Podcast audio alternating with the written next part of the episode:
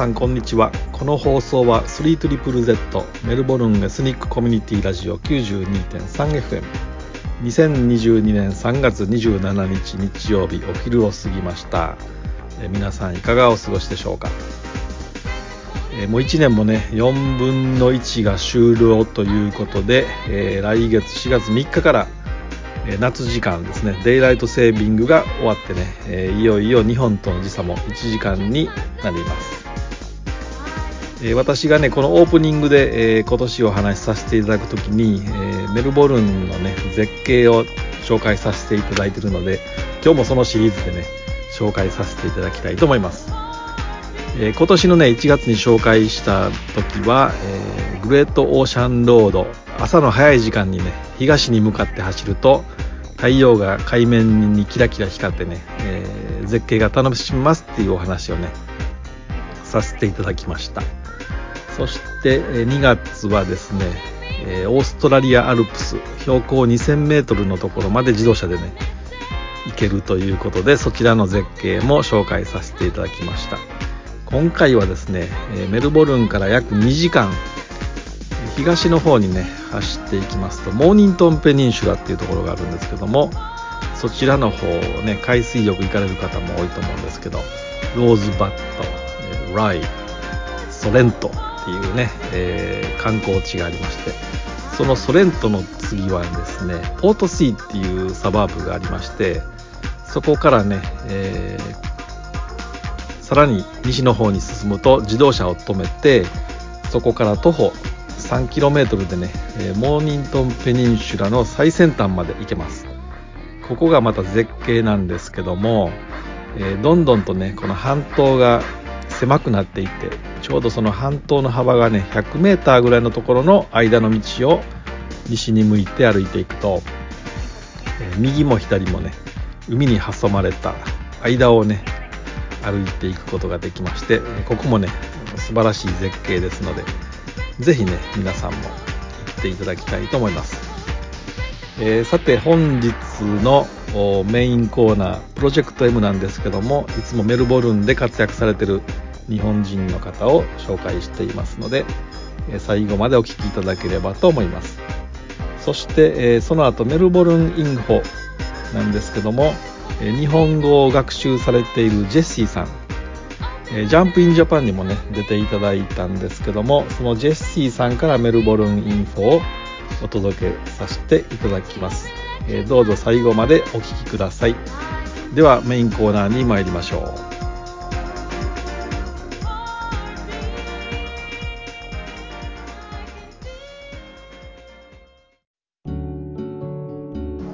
はい、えー、今日は、えー、メルボルンの東部にありますヤラバレーの丘陵地帯に来てます、えー、こちらの方で熱気球のパイロットをされてる三四郎さんにお話を伺いたいと思います。よろしくお願いします。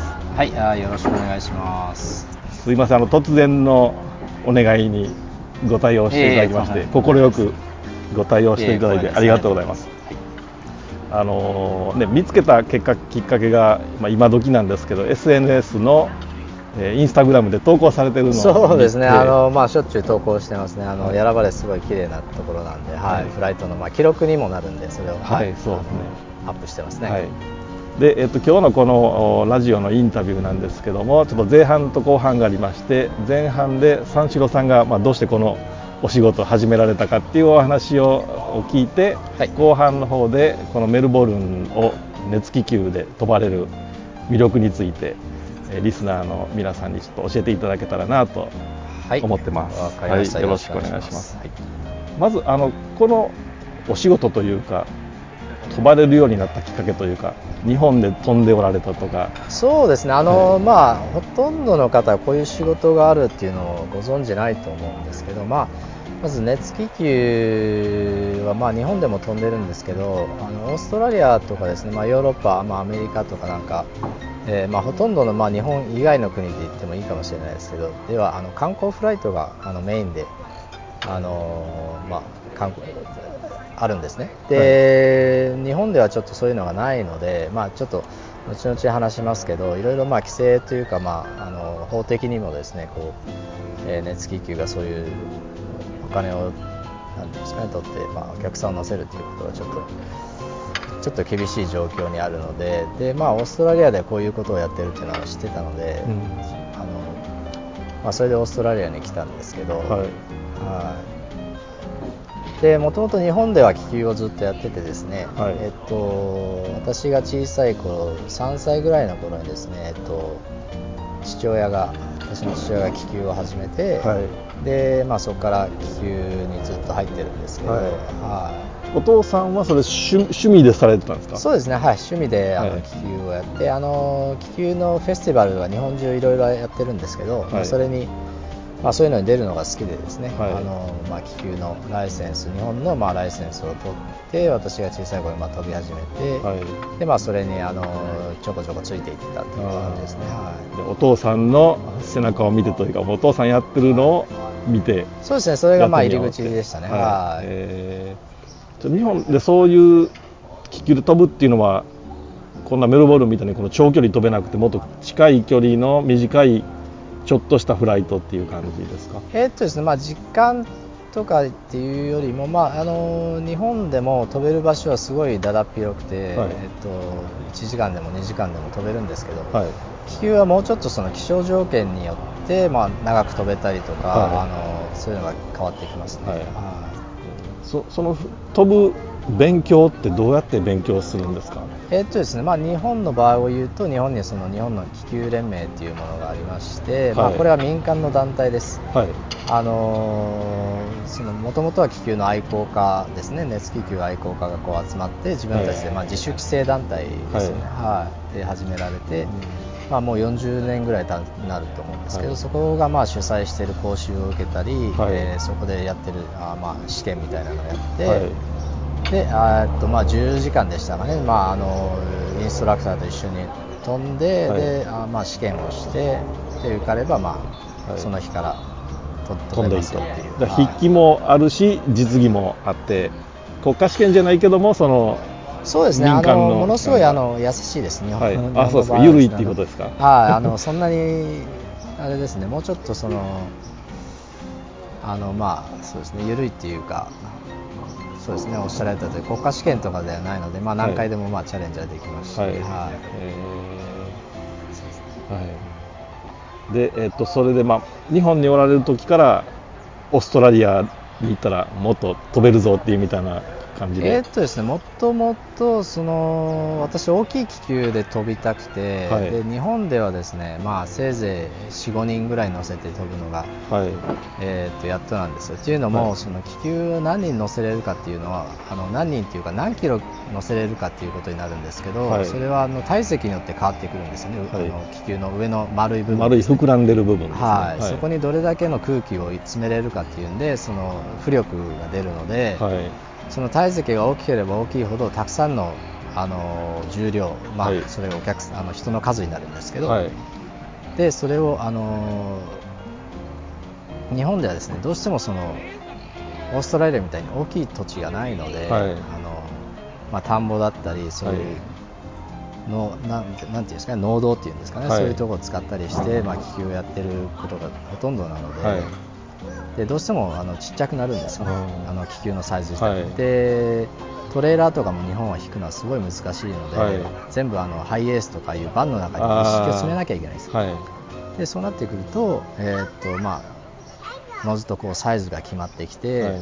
まあ、せいぜい56人のサイズ飛べるサイズですよっていうになって。くるはい。で、まあ、オーストラリアもとかアフリカはですね、えーっとまあ、一部ヨーロッパ、アメリカとかの大きいのが飛んでるっていうのは知ってたので、はいはい。それでもともと興味を持ったんですよ。ね。はい。はい。じゃあ日本でもしあのトラックを使ってたら もっと大きいのでも運んでいけえるっとそうですね。ことは、実実はですね、あのー栃木県で、えっとまあ、そういう大きいので、まあ、実際お客さんのして飛ぼうっていうことが、まあ、去年ぐらいから始まってまして、はいでまあ、8人ぐらいのお客さんが乗せれるぐらいのサイズを、はい。あのまあ、日本で言ったら結構大きいユニックっていうんですかね、はい。大きいあのバスケットとはい。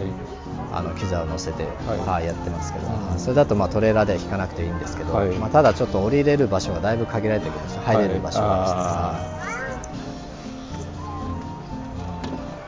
いね、あのー気球がまあったかい空気で上がっていくっていうなんか理科の実験でそうですね。やった多分小学校とかではい。やられてると思うんですけど、はい。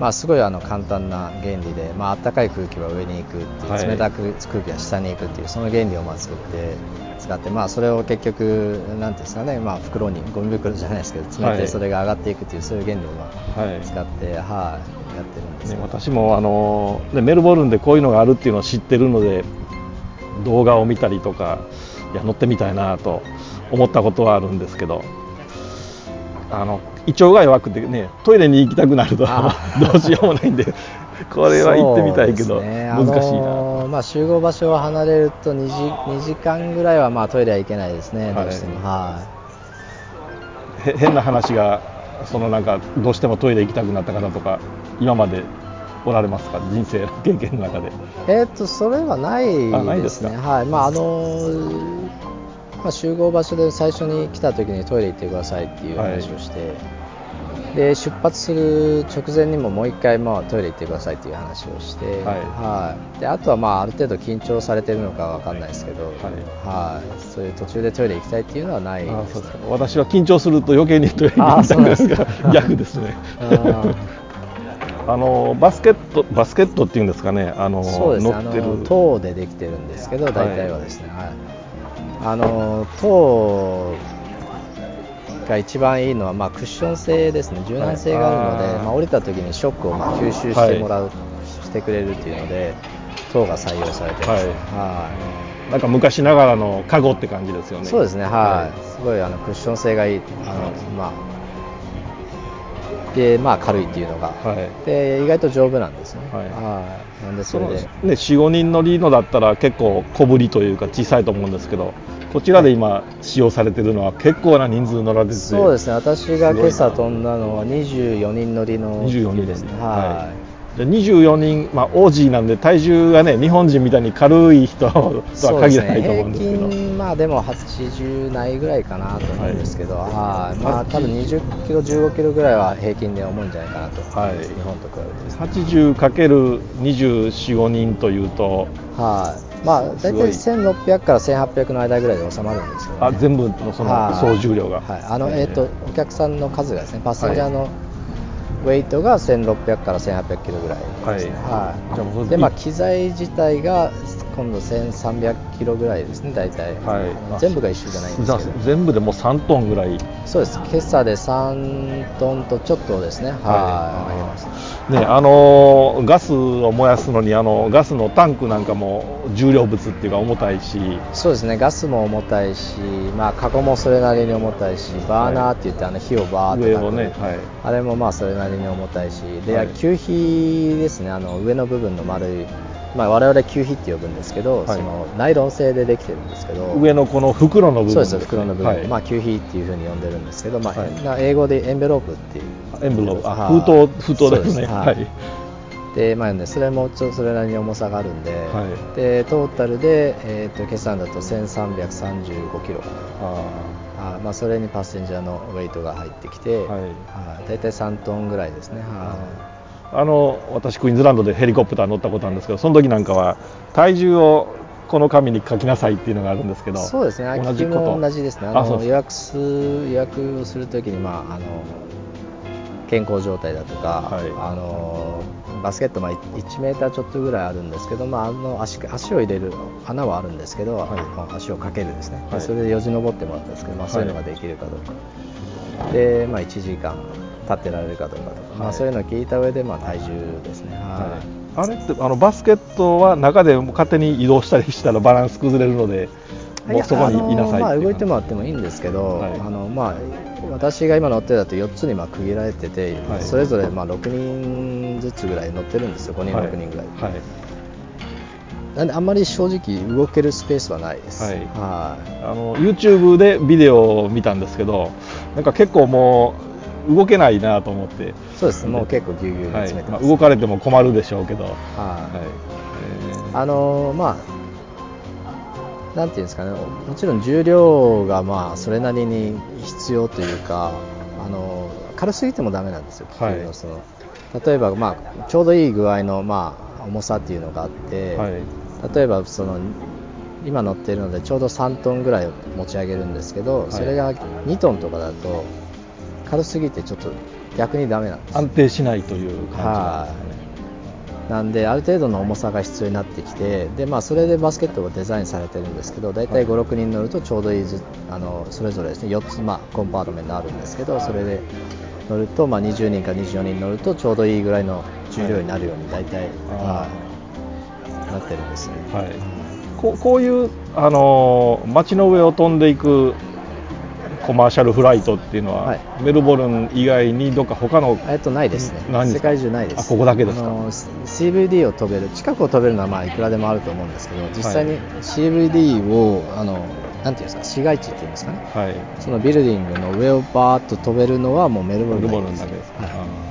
っていうのもあの航空の航空交通の管制が、えっと、もう普通は入れないんですよ、はい。っていうのも熱気球っていうのは VFR ビジュアルのフライトルールでやっていて、はい。あえっと舵が基本的に取れないんですよ、はい。熱気球っていうのは。上下運動しかできないので,、はい。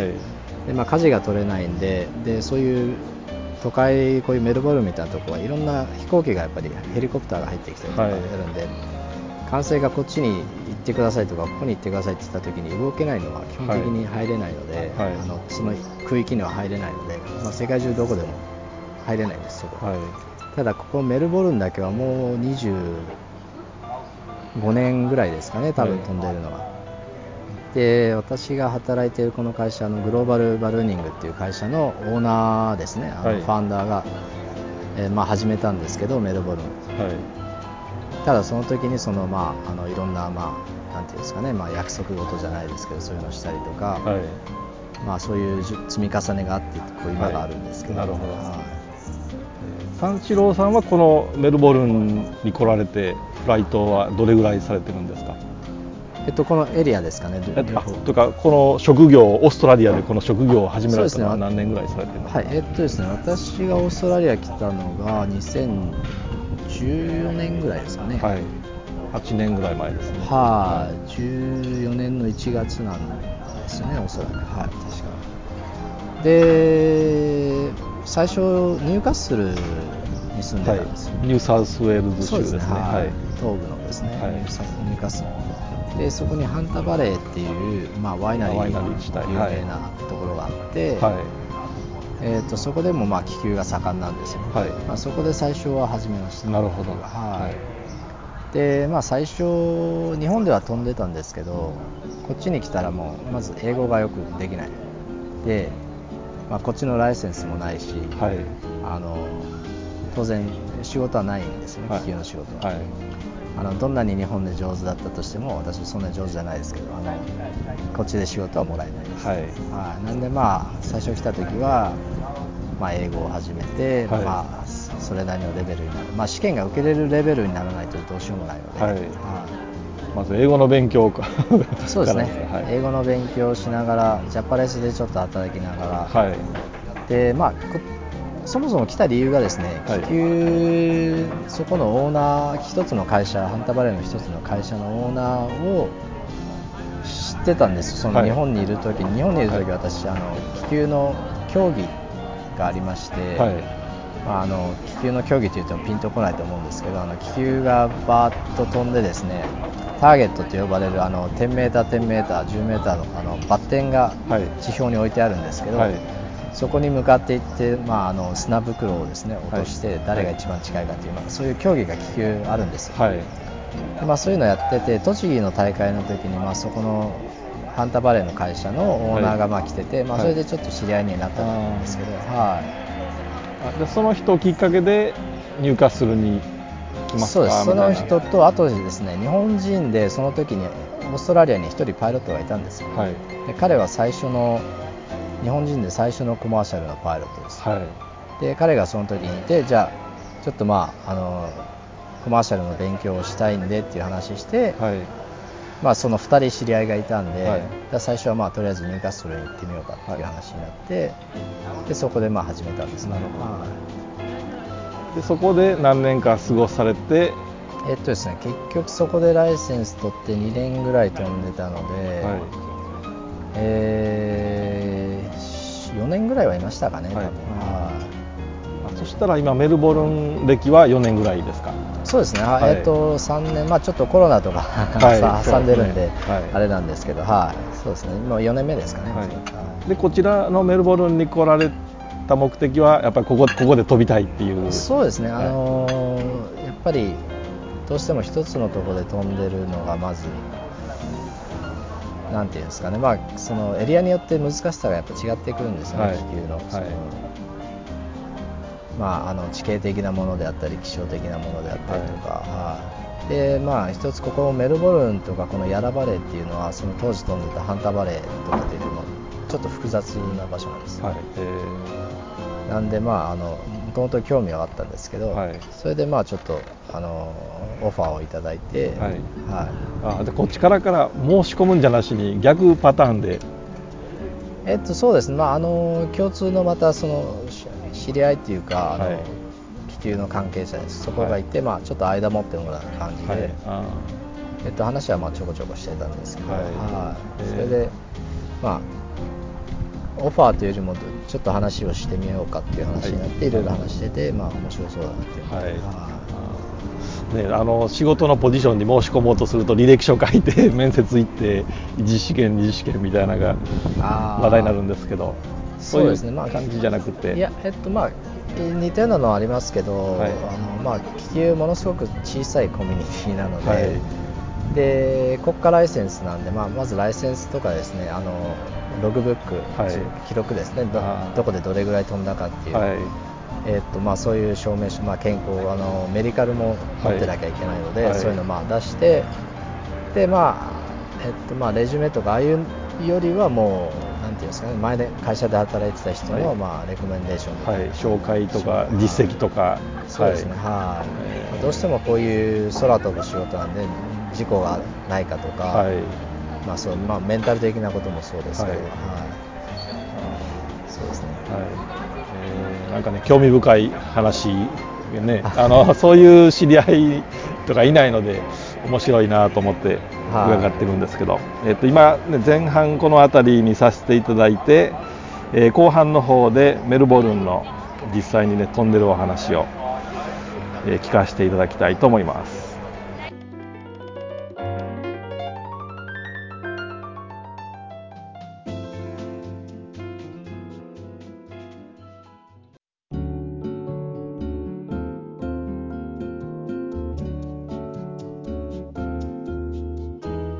では後半の方に進みたいと思います、えーメルボルンに、ね、お住まいの皆さんこれ乗ってみたいなっていう方が多いと思うんですけど、えー実際ねどこから飛んでどこに着陸するんだろうとか何時間ぐらい乗ってるのかなとかもういろんな疑問を持ってる人がいると思うんですけど、まあ、私自身もね、えー、とちょっと興味があってどうなってんのかなと思ってたので、えーね、今この機会に教えていただきたいと思うんですけど。朝のその出発するときはこのヤラバレーに集合なんですか？えっとですね、まああの私が今与えているこの会社では3つエリアがあって、はい。フライトエリアですね、はい。でメルボルンのあのシティのフライトと、はい。このヤラバレーと、はい。えっと、マンスフィールドっていう、ちょっと北の方の田舎の方マウントブラとかあっちの山の方ですね。ですね、ははい2時間ぐらいですかね、ヤラバレー。はいで3つまあエリアがあってそれぞれあの集合場所はまあ違違うんで,、はい。でシティのフライトだと今、えーっとプールメンっていうプールメンオンダパークっていうところがあるんですけどそこで集合でヤラバレーはここボルガニエステートですね。はい。で、まあ、マンスフィールドは、まあ、レストランがあるんです。そこにまあ集まるので、それぞれちょっと違う集合場所はい。例えば今日の朝のフライトだったら一旦ここに集まってからみんなでシティに移動するんですか？いや、えっと、ここはヤラバレーを飛ぶ人だけです、はい。あというシティを飛ぶ人は、はい。えっと、そのプールメンっていうところに集合はい。です。、あー。あ僕てっきりその風に流れてシティの西からは来ないです。こっちの方まで飛んでくるのかなと思ったんですけどあそういうわけじゃないんですそういうわけではないです。ねあ。シティはシティで飛んで、はい。ヤラバレーはヤラバレーで飛んでっていう感じ。です。あで、私はこのヤラバレの今担当っていうか、まあ、あのエリアのマネージャーはい、はい。あじゃあ今日のフライトは朝5時15分にここに集まってここで飛んでここで降りてくるっていう。そうですね。ここに集まってそこから離陸地に移動して、はい。それこのヤラバレー内のそうですね、えっと、離陸地。ヤラバレーはですね、まあ、30キロ、30キロぐらいですかね、そのはいまあ、あるエリアがまああるんですけど、はい。あのー気球ってやっぱり上下運動しかできないので、はい。風に流されるままなんですよ、基本的に。だから風風上に行って、えーまあ、飛んで、はい。そのまあ、なんていうんですかね、このヤラバレーの真ん中らへんに大体降りて戻ってくるような感じで、フライトプランを立ててますね。あはい僕もまずそこからの理解が間違ってててっきりシティの辺りに行くと西から東に風が吹いててあのビルの上を飛んでここまで来るんだとヤラバレーまで飛んでくるもんと勝手に思ったんですけど、えっとそうではないですね。そうじゃないんですね。はい、どうしてもそうだと時間がすごいかかっちゃうので、はいあのまあ、直線で50キロぐらいあるんですよ、はいヤラバレーとはいメルボルンです。ね。はい。で1時間のフライトなので,、はい。でそこからまたシティの方まで運転して戻っていくというのはものすごく大変なので、大変なはずなのでどうやってんのかなと思って。あそういうことですね。同じエリアでアップダウンと、はい。あー。じゃあシティのあのよくねシティのビルの間こんなとこ飛んでいっていいのかなとかって思うぐらいでスレスレ行ってるのはシティの近くで出発してはい。そこでまた着陸もえっとですねシティの説明をすると、はい。まず離陸地と、えーランディング着陸地はフットボールのオーバルありますよね。あのえシティの近くですか？いやフシティの中にもあいろんなところ。い。ろんなところにあるじゃない、はい。フフディのオーバル、はい。でそこを使うしあと,、えっとパーク公園も全部使います、はい。でまあシティコンセルから鍵をもらってて、はい。でそこで自由に出入りできるそのシティでね、まあ、こうヤラバレーだったらもう原っぱが広いからどこでも着陸その的が広い。ではないんですよね。それが見た感じどこでも降りれそうなんですけど、はい。広いその敷地に1人のオーナーがいて、い。その人がここダメって言ったらそこ全部ダメなんです。入れないんですよ、はい入れないところには降りれないんですね、はい。回収しないといけないので。そのコントロール例えばシティで飛んで風に任せて降りるって言っても降りるのもこの命中させるのが難しいんじゃない難しいです、はい。シティ。あのだからあのもちろん空港にも降りれますし、はい。えーまあ、結構公園がいっぱいあるんですよね、あはい。のシティは、はい。だから公園に結構降りてますね、あはーそんなあの狙いを定めていけるもんなんですか？いえー、と行けないとシティは飛べないですね、まあ、ヤラバレーもそうなんですけど、はい。結構気球ってまあどこでも降りれるような感じのところ飛んでるように見えて実際はそんなに降りれる場所はないんですよね、はい。まあ、はい。ヤラバレーなんか特にそうなんですけど。でシティはまあどっちかというと公園はもうほとんど全部降りれます。はい。公園とあのラグビーのオーバルですね。えーはいそこは全部降りれでうまくその風向きがそこに行ってくれたらいいと思うんですけど民家の方に近づいていってしまうとか、まあそういうのもないわけではないですよね。あの、はまあ、過去にはそういうニュースをまあ見たこともありますけど、はい。はいでも大体はまあ狙ったところに最終的には行きはいます。ね、あーそれは長年の経験とテクニックですか？そうですね。あの私はヤラバレーなんですけど、まあ、シティを飛んでる人っていうのはあの気球のサイズがちちょっとちっちゃいんですよ。あーそうですか。10人8人と10人乗りなんです、はい。私こっち飛んでるの24人乗りなんですよ、はいもうマイクロバスぐらいですよね。そうです。24人。マイク、はい。でシシティの方はちちょっとちっちゃめのやつで,、はい。で気球ってちっちゃければちっちゃいほど操作が、まあ、あのレスポンスがいいんですよ。あだから上がりたいと思った時バーッと炊いたらすぐ上がるし、ーはい。下がりたいと思ってあの気球の上のトップにトップてっぺんにですね弁弁がついてるんですけど蓋があるということですね。はい。でそれをちょっと開けると空気がこうバーッと逃げ逃げるんですよ。あの、はい。暖かい空気ですね、でそれでまあ下の方にずっと下がっていったりするんですけど、はい。そのレスポンスがすごく速いので操作性は高いですね C で飛んで。るので、ただけあのやっぱ難しいですよね。はい、右に左にね簡単に行けたらいいですけど前後左右。そんなわけに上下しかできない。はい、だから気球はですねその風の向きとかスピードっていうのは高さによって変わってくるんですよ。ね、はい。まあ、基本的に上に行けば行くほどまあ安定したディレクション方向ですね。はい。とまあスピードがあるんですけど地表に近づけば近づくほどこういういろんななんていうの地形的なものもあったりとかして、はい。で空気の温まるのって地表のところから温まってくるので、はい。温まってきたらそこでちょっといろんなあの、まあ、風向きが変わったりとかはい。風が速くなったり遅くなったりっていう変化があるんですよ、え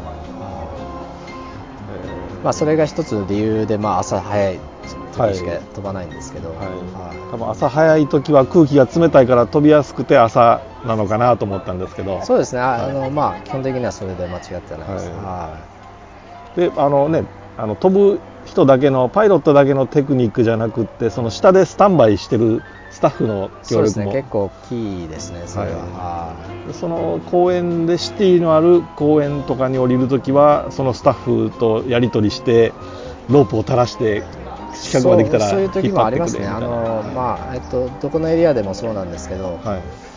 まあえっと、あと100メーターぐらいでそこに着くのにってだんだん風が遅くなってきて、はい。こうあと10メーターぐらいとかってなって止まる時があるんですよ、風が。無風状態です無風状態です、無風状態になってくると今度逆にも来たみ戻っていくに戻されるという場合もよくあるんですね。はい。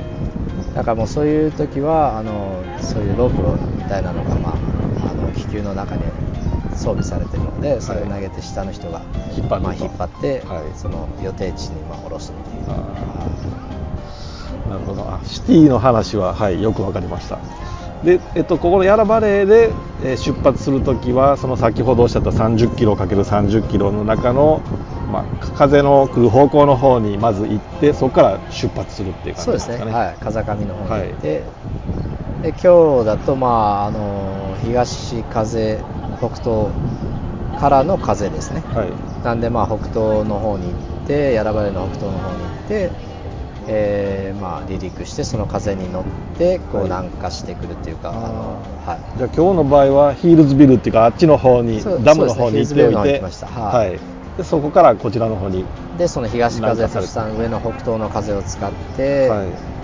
来て、で、このやらばれの中はですね、あの南風がちょっとあったので、その南風を使って、はい。はい、っていう。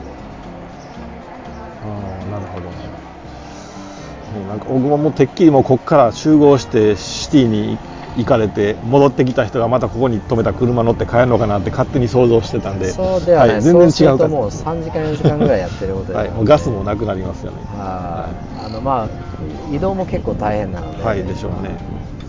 その天気の風向きとかっていうのは天気予報を見るんです。それとも自分で見ることが可能なんですかね？見ることも可能ですけど、基本的にはまずですね、あのこっちの気象庁が出すはい。空港向けの気象予報っていうのがあるんですよ。はい。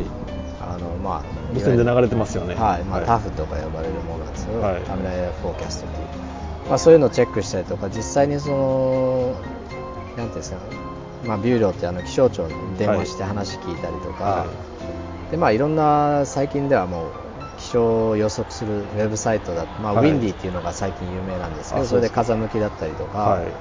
えースピード、雲の運転がどれぐらいですよって、雲の高さとか、はい。あのどれぐらいの雲の厚さですよっていうのを、まあ、あの数字からある程度はまあ予想できるんですよね、はい。まあ、雲っていうがあるっていうことは、まあ、あの湿度があるっていうことなんで例えば、はいこの高さからこの高さまでがもう99%って言ったら、まあ、そこはほぼほぼ間違いなく何かそういう雲みたいなのができてたりとかですね、ははい。でその上がまあか湿度50%とかだったらもう完全にもうドライな状況なんでそこがまあ雲の上だなっていうのははい。大体わかるわけですね、はい。だからそれでまあ次の日飛べるかどうかっていうのは総合的にまあ判断しますね。風も、まあ、風はもちろんあのはい。穏やかでないといけないんですけど、まあ、雨だったりとかあの雲があんまり低くてもちょっと飛べないですし、はい。まああのなんていうんですかねビジビリティが良くないとうんっていうのがあるんで、はい。まあ、総合的にそれで、はい、判断して。でこの日に飛びたいと思って予約しててもごめんなさいちょっとあありますよ。はい。あのダメですっていう場合が。そうですね、はい。まあ、どうしてもあの気象次第なので、天はいですね。天気次第なので気球っていうのはですね、はい。でこの高さっていうのはどれぐらいの高度まで上がられるんですか？えっとけえっとですね、ここのエリアは、はい。えっと、4500フィートですね、まあ、はい1200メーターとか、はそのぐらいですかね、はい。まあ、あの基本的にフィートでしか言わないんですけど、はい。4500フィートですね、ここ。で、それ以上上に行きたければ、えっと、管制、メルボルンの管制と連絡して、はい。えっと、自分はこれより上に行きたいからクリアランスをくれっていう、ねはい。許可をもらって上に行くんですけど、まあ、めったにそういうことはここではないです、はい。まあ、その4500の範囲内である程度そのフライトプランっていうのを出すので、はい。フライトプランっていうのも提出するようにえっとですね、基本的に、あのーエアスペースっていうものがありまして、はいクラス A とか、まあ、下から言うとクラス G ですね、はい。G とか C とか D とかっていうのがあるんですけど、はい。えっと、ここのヤラバレっていうのはクラスの G になるんですよ、はい。でクラスの G っていうところはあの管制に許可を取らなくても、はい。あの離陸着陸はできるんですあただそのエリア内に空港小さい飛行場ですね。空港というよりも飛行場があるある時は共通の無線の周波数があるんですよ、はい。でそこに設定して VHF のレディオではい。お互いにあの連絡を取り合って、はい。その例えば気球が上がってて飛行場からまあ飛行機が飛び立ちたいという時には、まあ、飛行場から今からどうするよっていう、はい。まあ、そのチャンネルにこうブロードキャストするわけですね、はい。で気球側が今どこにいるよっていうのをまあ答えてどの高さでインテンション今何をしようとしているかっていうのをまあとあの連絡をしてっていうふうそれでまあ成り立ってるんですけど、はい。でシティに行くとクラスの C って言ってはい。あのもう地表からそのなんてすなんていうんですかねその許可が必要なクリアランスが必要なエリアなんですよ、はい。ヤラバレーのクラス G っていうのは地表から4500フィートまではお互いで連絡を取り合ってやってねっていうエリアなんですけど、クラス C のシティのど真ん中のところはどうしても交通がすごいあの密集しているので、はい。あの航空機のですね、はい。なのでもう管制が全てをこう許可を出したりとか、はい。そういうのをやってるんでそこにまあクリアランスをもらって初めて離陸できますよっていう、はい。それが、まあ、シティです。で、はい。シティは飛ぶ前日にフライトプランをあの submit して、はい。明日の風だったらここから飛んでここに行く予定ですよ。最高の高さこれぐらいですよっていうのを出して、はい。でその朝もう一回管制と話してそれでよかったらそのまま飛べますし、はい。管制がその日はちょっと雲が低いからもう上限は1500までですとかっていうのを決められて、その中で飛ばなきゃいけないです。はい。はなかなか簡単じゃないですねいろいろと。い、そうですね、はい。あのーいろいろいろとまあ制限はあるんですけど、はい。まあ、逆に制限がある方が私はまああのシンプルでいいかなとは思ってるんですけど、はい。まあ、そこはちょっと日本とはまた違う話になるんですけど、はい。こっちはまあ法律で決められてるんでそれをその通りにやればまあまあ間違いない、はい。はい。このあの2年近くコロナで、ね、観光業の方は悩まされてきたと思うんですけどね。やっぱり熱気球業界も。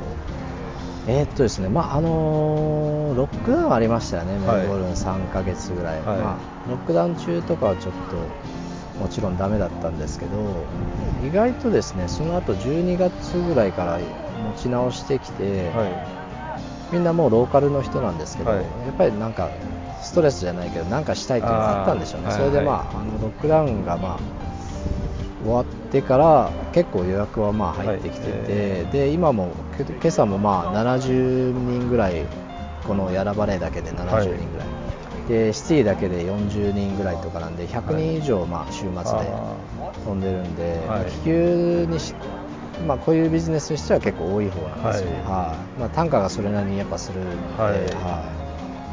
今はまあ国内のお客さんに支え支えてもらってというかそうですね、好評というはい国内ってもう本当ここのビクトリアだけですね、ほぼ、はい。まあ、ニューサウスウェールズもまあちょこちょこはいらっしゃいますけど、はい、基本的には本当もうローカルのはい。お客さんで、えーはじゃああのね国境も開いて海外から来ていいよっていう風なアナウンスもされたのでこれからちょっと海外の人がい、ですね、増えるんですかね。はい。増えればいいなとは思うんですけど、はい。は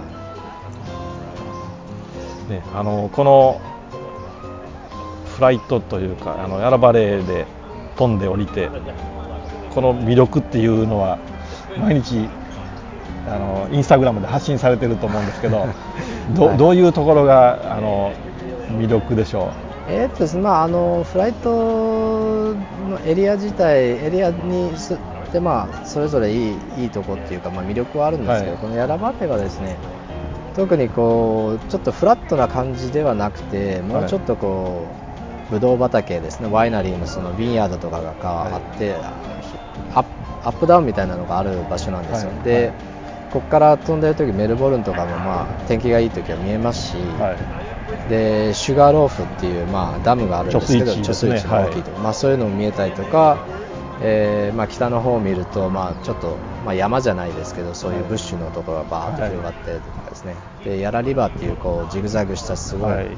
ジグザグで、まあ、シティのポートフィリップというベ,、はい。あのベイまで行ってる川があるんですけど、まあ、それをまあ見たりとかですね、まあ、非常にあの結構見るものがお多いはいエリアで、まあ、あとはカンガルーとかですね、はい。えっとまあ、鹿とかですね。たまにまあ見たりとか、まあ、いろんなそういう野生の動物もいたりとかして、はい。すごい綺麗でいいところですね。はい。日本人からすると多分そのお日の出前に飛んで飛んでる途中にご来光っていうかそうですね。お日様が出てきて、ありがたい感じ、ね、元旦みたいな。そうです。日本ではこれはできないんですよ。はい。オーストラリアっていうかまあほぼほぼ全世界一緒だと思うんですけど、はい。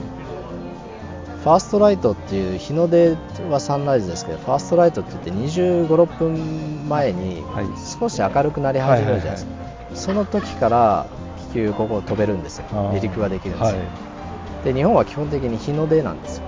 だから日が出てないと離陸ができなくて、はい。ここは日の出の25、6分前にもう離陸できるんですよはい。っていうことはあの飛んでる時に日ちょうど日がこう昇ってくるっていうのをはい。まあ見る、あー。まあそれでサンライズのフライトっていうなんですけど、はい。だから日本ではまあそういう経験はできないんですけど、まあ、ここオーストラリアではできますね。で日本に住んでると、まあ、大都会、ね、このコンクリートジャングルってよく言われるんですけどそれが大きいんですけどメルボルンに住んでるとちょっとこう離れてねヤラバレーとか来るともう北海道みたいな感じでね。はい。札幌にメルボルンがあるとしたらもうちょっと行くとこういう緑のそうなんです。でまあ、1休養したい時間ぐらいで来れますしね、あのはすごいあの、まあ、コンパクトではい。いろんなものが見れるっていう、そう。すごいいいところだと思います、あのこのフライトであの飛んでみたいっていう方は、えーホームページで、まあ、Google で探して予約してもらうと、そうですね、あのはい。まあ、やらばれバルーンフライトとかっていう出すと、はい。出るし、ホットエアバルーニング、あホットエアバルーニング、あメルボルンとかではい。出すと、まあいろいろ会社出てきたりとか、はいしますけど、はい。はい。そこであの三四郎さんに会えるかどうかは、あそれは、運次第ですかね。あの予約の時に、まあ、私、今、ヤラバレーのマネージャーというか、エリアマネージャーで、ヤラバレーでしか飛んでないんです、はい、なんで、まあ、ヤラバレーで、あのま申し込みをすると、あ、会社名っていうのかわかんないですはい。グローバルバルーニングってやって、まあ、日本人は私、どうせ1人しかいないので、はい。オーストラリア。そしたら、まあ、私、まあ、日本語があった方がいい説明してもらいますよね。言っていただくと、私がはい飛び,、飛びますんで。はい。はい。えっと、ロックダウンの前ですね、コロナの前は結構いらっしゃって、はい。あの日本語で説明できる方がいいっていう方もああのいらっしゃって、まあ、はい。それで一緒に飛んだりとかですね、はい。はいまあ、あの一緒に飛べなくても、えーっと日本語で私サポートすることは全然大丈夫なので、予約がよく分かんないとか、はい。気球のこういう一体流れがよく分かんないとかですねどういう仕組みになってるのか予約の仕組みとかそういうの何でもいいんですけど、はい。そういうのは全然サポートははい。できるので、はい。あのここにね来る前に自宅で YouTube で検索してみるとあの三四郎さんが日本語で喋って説明されてる動画がどっかね別の機関が撮影したのね。2年ぐらい前のかな。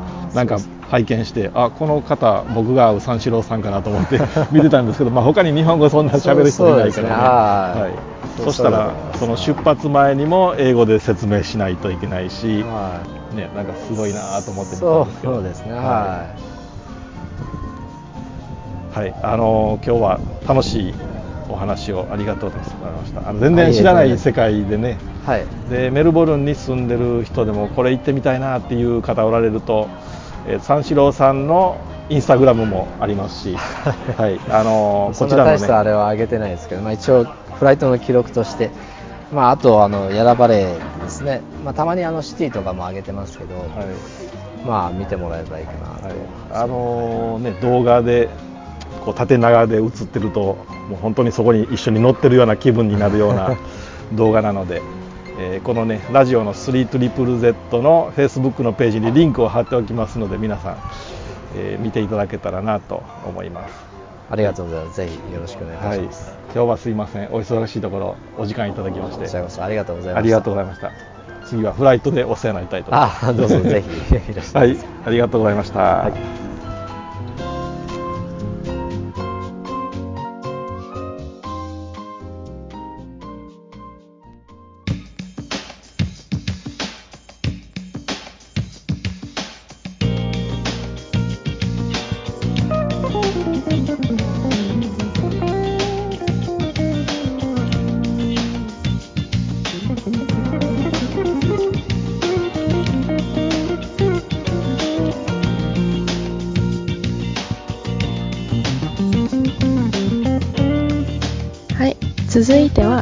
メルボルンインフォのコーナーです。今日はメルボルンインターナショナルフラワーガーデンショーをご紹介します。このきらびやかな花の祭典は南半球最大のガーデニングイベントとして知られています。期間中は植木の選び方から庭作りのヒントまで様々なワークショップやご家族で楽しめるアクティビティが予定されています。また建物内では生け花インターナショナルによる生け花の数々をご覧いただけます。草月流お原流一葉式小月堂古流池の坊和風の6つの流派で研鑽を積む生け花アーティストがミュー派を超えて活動を続ける生け花インターナショナル。今年は松尾芭蕉の秋の俳句をテーマにした作品が展示されます。俳句からイメージされる風景や思いが生け花としてどのように表現されるのでしょうか？日時は3月30日水曜日から4月3日日曜日まで。いずれも午前9時から午後5時まで。場所はロイヤルエクシビションビルディングカルトンガーデン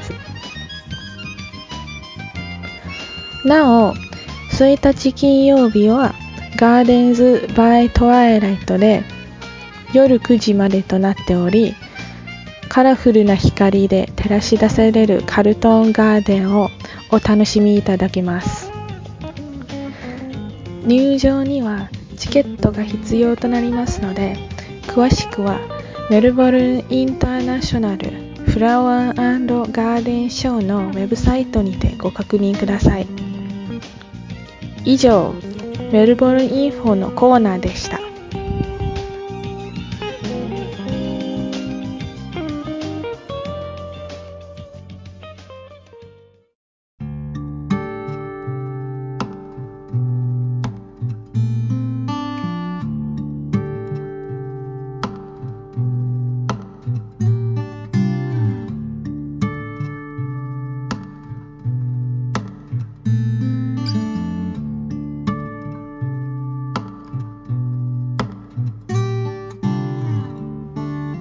送はメルボルンエスニックコミュニティラジオ 92.3FM オーストラリアメルボルンよりお送りしております、えー、本日のメインコーナープロジェクト M、熱気球パイロット三四郎さんを紹介させていただきました、えー、メルボルンがね世界で唯一、え都会のねど真ん中を飛べる年であるっていうことね、えー、聞かれたことがねある方もおられると思うんですけども。はい三四郎さんはね、まあ、そちらもたまには飛ばれるんですけども、えー、メルボルンの東の方にあるねヤラバレーの上空をメインに飛ばれてるっていうことで、えー、興味深いねお話を伺うことができました。これからね乗ってみたいなっていう方、え、とね7月8月とかそういう真冬の時はね雨が多くて、えー、フライトに適さないようなので、まあ、今の間にね、えー、乗られるのがいいかなと思います。そしてね、え申し込みの時に三四郎さんを指名していただくと日本語でね説明いただけますので皆さんね、え興味のある方えー、ぜひね今のうちに乗られてはいかがでしょうか。海外からのねお客さんが増えるとなかなか乗れる順番がね来なかったりする場合もあると思いますので、えー、皆さんねぜひ興味のある方、えー、申し込んでみてください。そして、えー、三四郎さんなんですけどもねフライトの旅に、えー、ヤラバレーのね、え絶景の写真を投稿しておられますので、えー、ぜひねフォローしていただいて、まあ、このね絶景を皆さんも一緒にね楽しんでいただけたらと思います、えー、本日は3月のね放送最終回となりました。え4月からねえまた新しいメンバーの方のコーナーがあったりしますので4月以降もねお聞きいただけたらと思います。はい私はまた4月にプロジェクト M のコーナーでお耳にかかりたいと思います。えー、素敵な日曜日と1週間をお過ごしください。